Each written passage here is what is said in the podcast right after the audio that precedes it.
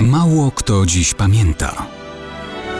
Datownik historyczny prezentuje Maciej Korkuć.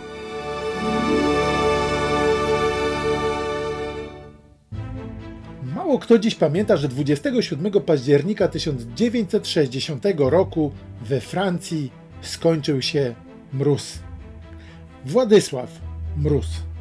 To historia gotowa na filmowy scenariusz. Mróz urodził się na Kresach. Jako czternastolatek wraz z rodziną został w 40 roku wywieziony przez NKWD na Sybir. Był ofiarą represji, ale bywa różnie. On postanowił przejść do obozu oprawców. Zapisuje się do komsomołu, zostaje komunistycznym agitatorem.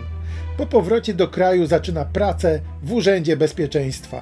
Ufają mu, trafia do wywiadu odbywa szkolenia dywersyjne, aby mógł wyjechać do Francji w roli komunistycznego agenta.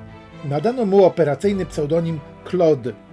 Do Paryża wyjeżdża z żoną i dwójką dzieci pod legendą reportera prasowego i fotografa. Działa skutecznie do czasu, do czasu namierzenia go przez kontrwywiad francuski i przewerbowania. Mróz ujawnia Francuzom dane agentów komunistycznego państwa pracujących na rzecz PRL i Moskwy w różnych państwach, między innymi ulokowanych w wywiadzie Izraela, traktowanego przez komunistów wówczas jako wrogie państwo kapitalistyczne. Sowieci dość szybko wpadają na trop tej zdrady. W centrali MSW wywołuje to szok. Pośpiesznie przeprowadzane są zmiany organizacyjne, ale najważniejsza jest zemsta. Mróz jest doświadczonym agentem.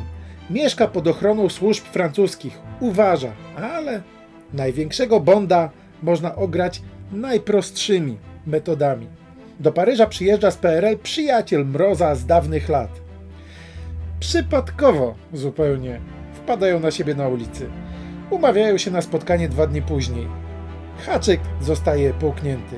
27 października 1960.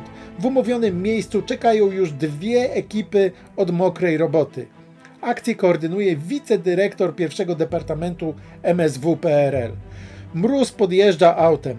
Czeka na przyjaciela. Podjeżdża do niego czarny Mercedes. Kilku osobników wpycha go gwałtownie do środka.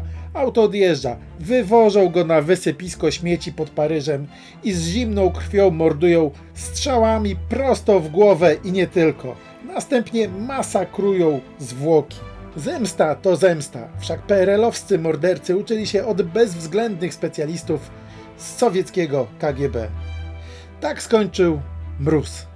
Władysław Mróz.